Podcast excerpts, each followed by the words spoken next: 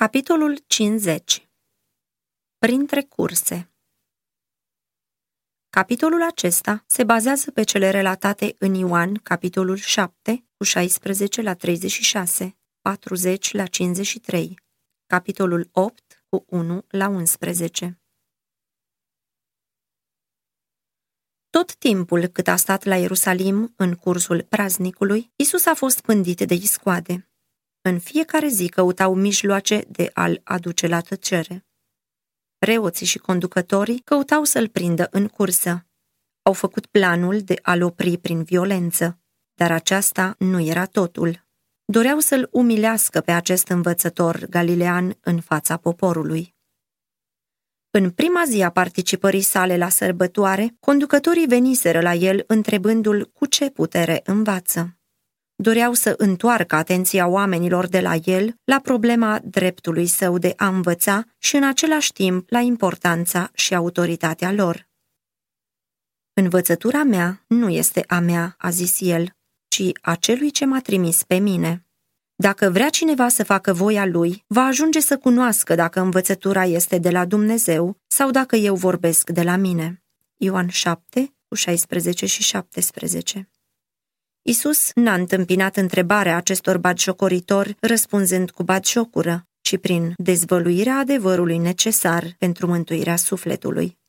Înțelegerea și aprecierea adevărului, a zis el, depind mai mult de inimă decât de minte. Adevărul trebuie primit în suflet, el pretinde supunerea voinței. Dacă adevărul ar putea să fie supus numai rațiunii, mândria n-ar fi o piedică în calea primirii lui. Dar el trebuie să fie primit prin lucrarea harului în inimă și primirea lui depinde de lepădarea oricărui păcat pe care ni-l descoperă Duhul lui Dumnezeu. Posibilitățile unui om de a cunoaște adevărul, oricât de strălucite ar fi, se vor dovedi nefolositoare câtă vreme inima nu se deschide să primească adevărul și până nu are loc o conștientă lepădare a oricărui obicei și a oricărei deprinderi protivnice principiilor lui.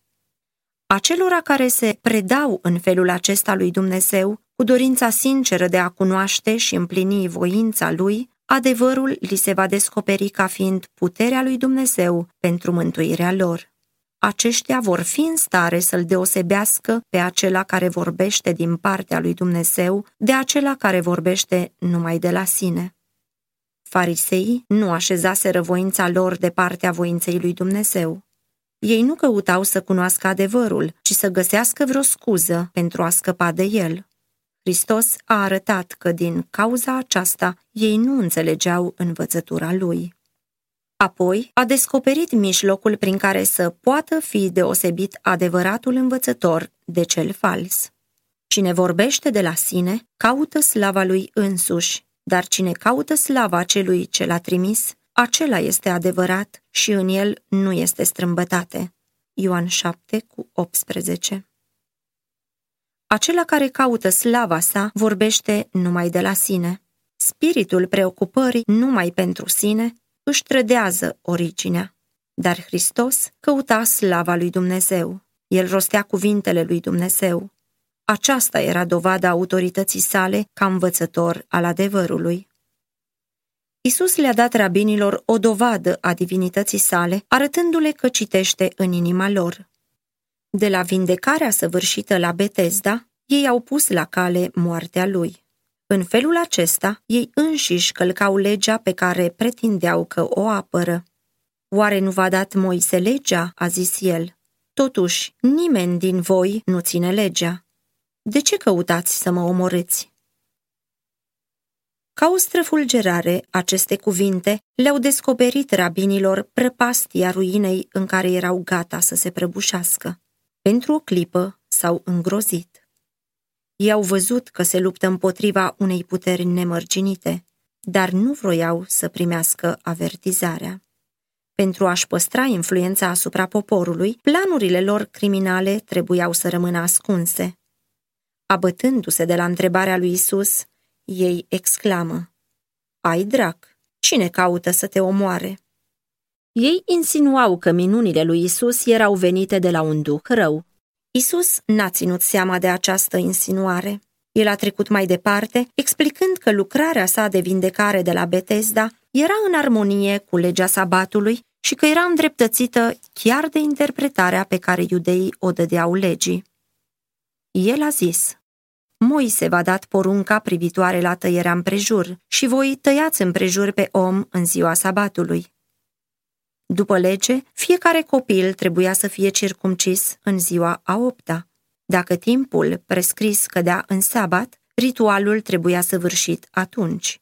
Cu atât mai mult era în armonie cu spiritul legii să fie însănătoșit un om în ziua sabatului.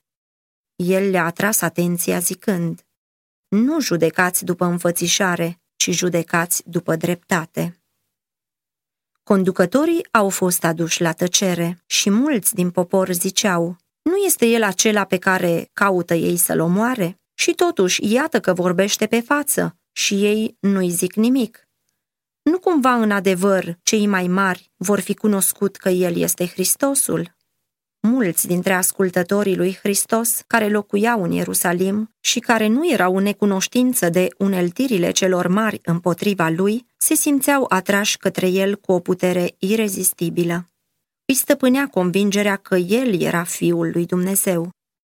Dar satana era gata să stricoare îndoiala și pentru aceasta calea era pregătită chiar de greșitele lor păreri despre Mesia și venirea lui. Toți credeau că Hristos trebuia să se nască la Betleem, dar că după câtva timp avea să dispară și că la a doua lui venire nimeni nu avea să știe de unde venea. Nu puțini erau aceia care susțineau că Mesia nu avea nicio legătură de rudenie cu neamul omenesc. Deoarece Iisus din Nazaret nu satisfăcea așteptările poporului în ce privește slava lui Mesia, mulți se alăturau celor care spuneau Dar noi știm de unde este omul acesta, însă când va veni Hristosul, nimeni nu va ști de unde este. În timp ce ei pendulau între îndoială și credință, Isus le-a cunoscut gândurile și le-a răspuns. Mă cunoașteți și mă știți de unde sunt. Eu n-am venit de la mine însumi, ci cel ce m-a trimis este adevărat și voi nu-l cunoașteți. Ei pretindeau că știu care trebuie să fie obârșia lui Hristos, dar nu știau nimic despre ea. Dacă ar fi trăit în deplină armonie cu voința lui Dumnezeu, l-ar fi cunoscut pe fiul lui când el li s-a descoperit. Ascultătorii ar fi trebuit să înțeleagă cuvintele lui Hristos. Ele erau o repetare lămurită a celor susținute de el în fața Sinedriului cu multe luni înainte, când s-a declarat Fiul lui Dumnezeu. După cum atunci cei mai mari au căutat să-l dea la moarte, tot astfel era și acum. Dar erau împiedicați de o putere nevăzută care punea o stabilă furiei lor, zicându-le, Până aici să mergeți și mai departe nu. Erau foarte mulți oameni care credeau în el și se întrebau, când va veni Hristosul, va face mai multe semne decât a făcut omul acesta? Conducătorii fariseilor, care urmăreau cu nerăbdare mersul lucrurilor, au prins cuvintele de simpatie șoptite de mulțime. Dând fuga la mai mari preoților, au făcut planul să-l aresteze. Totuși, au rânduit să-l prindă când era singur, deoarece se temeau să pună mâna pe el în fața poporului. Din nou, Isus a dovedit că le citește gândurile. Mai sunt cu voi puțină vreme, a zis el, și apoi mă duc la cel ce m-a trimis. Mă veți căuta și nu mă veți găsi, și unde voi fi eu, voi nu veți putea veni. În curând, urma să găsească un refugiu dincolo de atingerea batjocurilor și aurilor. El urma să se înalțe la tatăl spre a fi din nou cel adorat de îngeri și omorătorii lui nu puteau să ajungă niciodată acolo. Batjocoritori, rabinii au zis, unde are de gând să se ducă omul acesta ca să nu-l putem găsi? Doar nu avea de gând să se ducă la cei împrăștiați printre greci și să învețe pe greci. Ei nici nu visau că prin cuvintele lor batjocoritoare descriu misiunea lui Hristos. Toată ziua își întinsese mâinile către un popor neascultător și batjocoritor. Totuși el avea să fie găsit de cei ce nu-l căutau, să se descopere unui popor ce n-a chemat numele lui. Roman 10, cu 20 și 21 mulți dintre cei care se convinseseră că Isus era Fiul lui Dumnezeu erau duși în rătăcire de raționamentul fals al preoților și rabinilor. Învățătorii aceștia repetaseră cu mare efect profețiile privitoare la Mesia că va împărăți pe muntele Sionului și la Ierusalim, strălucind de slavă în fața bătrânilor lui, că el va stăpâni de la o mare la alta și de la râu până la marginile pământului. Isaia 24 cu 23, Psalm 72 cu 8. Apoi au comparat cu dispreț slava descrisă aici cu înfățișarea umilă a lui Isus. Chiar cuvintele profeției erau în așa fel răstălmăcite încât să susțină rătăcirea. Dacă ar fi cercetat cuvântul cu sinceritate pentru ei înșiși, oamenii n-ar mai fi fost duși în rătăcire. Capitolul 61 din Isaia mărturisește că Hristos trebuia să facă tocmai lucrarea pe care o făcea. Capitolul 53 arată lepădarea și suferințele sale în lume și capitolul 59 descrie caracterul preoților și rabinilor. Dumnezeu nu-i constrânge pe oameni să dea la o parte necredința. În fața lor se află lumina și întunericul, adevărul și rătăcirea. Ei singuri trebuie să hotărască ce vor să primească. Mintea omului este înzestrată cu puterea de a deosebi între bine și rău. Dumnezeu nu vrea ca oamenii să ia hotărâri sub imperiul impulsurilor, ci din cântărirea dovezilor, comparând cu grijă text cu text. Dacă ar fi lăsat la o parte prejudecățile și ar fi comparat profeția scrisă cu faptele ce caracterizau viața lui Isus, iudeii ar fi observat o frumoasă armonie între profeții și împlinirea lor în viața și activitatea umilului galilean. Astăzi, mulți sunt înșelați la fel ca iudeii. Învățătorii religioși citesc Biblia în lumina înțelegerii și tradiției proprii, iar oamenii nu cercetează scriptura pentru ei înșiși și nici nu gândesc pentru ei înșiși ca să știe care este adevărul. Ei își predau judecata și își încredințează sufletul în mâna conducătorilor lor. Predica și învățătura din cuvântul său sunt un mijloc rânduit de Dumnezeu pentru răspândirea luminii. Dar noi trebuie să comparăm cu Scriptura orice învățătură omenească. Oricine va cerceta Biblia cu rugăciune, dorind să cunoască adevărul ca să poată asculta de el, va primi lumina dumnezeiască. El va înțelege scripturile. Dacă cineva vrea să facă voia lui, va ajunge să cunoască dacă învățătura este de la Dumnezeu.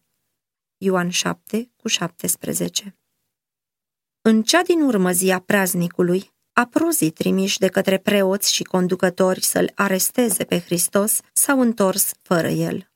Au fost atunci întrebați cu mânie, de ce nu l-ați adus? Cu o înfățișare solemnă, ei au răspuns, Niciodată n-a vorbit vreun om ca omul acesta. Inima lor împietrită se înmuiase auzind cuvintele lui Hristos. În timp ce el vorbea în curtea templului, ei se apropiaseră pentru a prinde vreun cuvânt pe care să-l poată întoarce împotriva lui. Dar în timp ce ascultau, scopul pentru care veniseră a fost uitat. Au stat ca vrăjiți și Hristos s-a descoperit sufletului lor. Ei au văzut ceea ce preoții și conducătorii nu voiau să vadă, natura omenească inundată de slava divină. S-au întors plin de gândul acesta, atât de impresionați de cuvintele lui, încât la întrebarea de ce nu l-ai adus, au putut doar să spună, niciodată n-a vorbit vreun om ca omul acesta. Preoții și conducătorii, la prima lor întâlnire cu Hristos, avuseseră aceeași convingere. Inima lor fusese adânc mișcată și gândul acesta venise cu putere în mintea lor. Niciodată n-a vorbit vreun om ca omul acesta. Dar ei înnăbușiseră convingerea dată de Duhul Sfânt. Acum, mâniați că până și reprezentanții legii puteau fi influențați de galileanul hulit, au strigat. Doar n-ați fi fost duși și voi în rătăcire, a crezut în el vreunul dintre mai marii noștri sau din farisei? Dar norodul acesta care nu știe legea este blestemat. Aceia cărora li se adresează solia adevărului rare ori întreabă, este adevărat? Și de cine e susținută? Mulțimile o apreciază prin numărul acelora care o primesc și se pune mereu întrebarea, a crezut cineva dintre învățați sau dintre conducătorii religioși? Oamenii nu arată astăzi mai mult interes față de adevărata evlavie decât în zilele lui Hristos. Ei caută și astăzi tot așa de mult bunurile pământești, neglijând comorile cerești, și nu este un argument împotriva adevărului faptul că foarte mulți nu sunt dispuși să-l primească sau că adevărul nu este primit de oamenii mari ai lumii sau chiar de conducătorii religioși. Preoții și conducătorii au început să facă planuri pentru arestarea lui Isus. Susțineau că dacă va fi lăsat liber, el îi va îndepărta pe oameni de la conducătorii actuali și deci lucrul cel mai important era să-l aducă imediat la tăcere. În toiul discuției lor au fost opriți brusc. Nicodim a întrebat. Legea noastră o sândește ea pe un om înainte ca să-l asculte și să știe ce face? Peste adunare s-a așternut tăcerea. Cuvintele lui Nicodim au pătruns în conștiința lor. Ei nu puteau să condamne un om fără să-l fi ascultat mai întâi. Dar nu numai pentru motivul acesta au amuțit îngânfații conducători privind la acela care îndrăznise să vorbească în favoarea dreptății. Ei erau uimiți și le era ciudă că cineva dintre ei fusese atât de impresionat de caracterul lui Isus, încât avea de spus un cuvânt în apărarea lui. Revenindu-și din uimire, s-au adresat lui Nicodim cu sarcasm. Și tu ești din Galileea? Cercetează bine și vei vedea că din Galileea nu s-a ridicat niciun proroc. Totuși, protestul a avut ca rezultat suspendarea ședinței Consiliului. Conducătorii nu puteau să-și aducă la îndeplinire planul și să-l condamne pe Isus fără să-l asculte. Înfrânți de astă dată, s-au întors fiecare acasă. Isus s-a dus la muntele măslinilor. Departe de frământările și freamătul orașului, de gloatele curioșilor și de rabinii vicleni, Isus a mers în liniștea livezilor de măslini, unde putea să fie singur cu Dumnezeu. Dar în zorii zilei a revenit în templu și când oamenii s-au adunat în jurul lui, s-a așezat să-i învețe. Curând a fost întrerupt. O ceată de farisei și cărturari s-a apropiat de el, târând cu ei o femeie îngrozită, pe care, prin cuvinte aspre și categorice, o acuzau că a călcat porunca a șaptea. După ce au îmbrâncit-o în fața lui Isus, i-au spus cu un respect fățarnic. Moise, în lege, ne-a poruncit să ucidem cu pietre pe astfel de femei. Tu, dar ce zici? Pretinsul lor respect ascundea o uneltire josnică pentru nimicirea lui. Ei prinseseră această ocazie pentru a obține condamnarea lui, gândind că oricare ar fi hotărârea, aveau posibilitatea să-l acuze. Dacă ar fi achitat-o pe femeie, putea să fie acuzat că disprețuiește legea lui Moise. Dacă ar fi declarat-o vrednică de moarte, putea să fie acuzat de către romani că își asumă o autoritate care le aparține numai lor. Hristos a privit o clipă scena, victima tremurând, acoperită de o cară, demnitarii cu fața aspră, fără pic de milă omenească. Spiritul său de nepătată curăție s-a cutremurat în fața acestui tablou. Știa bine pentru care motiv fusese adus acest caz în fața lui. El citea în inimă și cunoștea caracterul și istoria vieții fiecăruia dintre cei care stăteau în fața lui. Chiar acești așa ziși paznici ai dreptății conduseseră victima la păcat, ca să-i poată întinde o cursă lui Isus. Nedând niciun semn că a auzit întrebarea lor, el s-a plecat și, îndreptându-și privirea în jos, a început să scrie pe pământ. Iritați de întârzierea și aparenta lui nepăsare, acuzatorii s-au apropiat, făcându-l atent asupra situației. Dar când privirea lor, urmărind-o pe a lui Isus, a căzut pe pământul de la picioarele lui, expresia feței lor s-a schimbat. Acolo, în fața lor, erau scrise păcatele ascunse ale vieții lor. Privitorii au văzut schimbarea bruscă de pe fețele lor și s-au îngrămădit să vadă la ce se uitau cu atâta groază și rușine. Cu toată pretenția lor de respect față de lege, acuzând-o pe femeie, rabinii ne socoteau prescripțiile legii. Era datoria soțului să ia măsuri împotriva ei și părțile vinovate trebuiau să fie pedepsite deopotrivă. Acțiunea acuzatorilor era cu totul neautorizată. Isus i-a întâmpinat totuși pe terenul lor. Legea preciza că, în cazul pedepsei cu moartea, trebuia ca martorii să arunce primii cu piatra. Ridicându-se acum și ațintindu-și privirea asupra bătrânilor complotiști, Isus a zis, Cine dintre voi este fără păcat, să arunce cel din tâi cu piatra în ea. Și aplecându-se, a continuat să scrie pe pământ. El nu ne socotise legea dată de Moise, nici nu călcase autoritatea Romei. Acuzatorii fusese înfrânți. Acum, când haina pretinsei lor sfințenii fusese sfâșiată, ei au rămas în fața nemărginitei curății, vinovați și condamnați.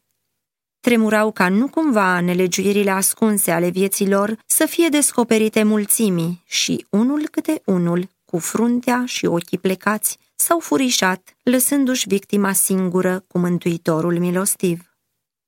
Isus s-a ridicat și privind la femeie a zis, Femeie, unde sunt părâșii tăi? Nimeni nu te-a osândit. Nimeni, Doamne, i-a răspuns ea. Și Isus i-a zis, Nici eu nu te osândesc, du-te și să nu mai păcătuiești.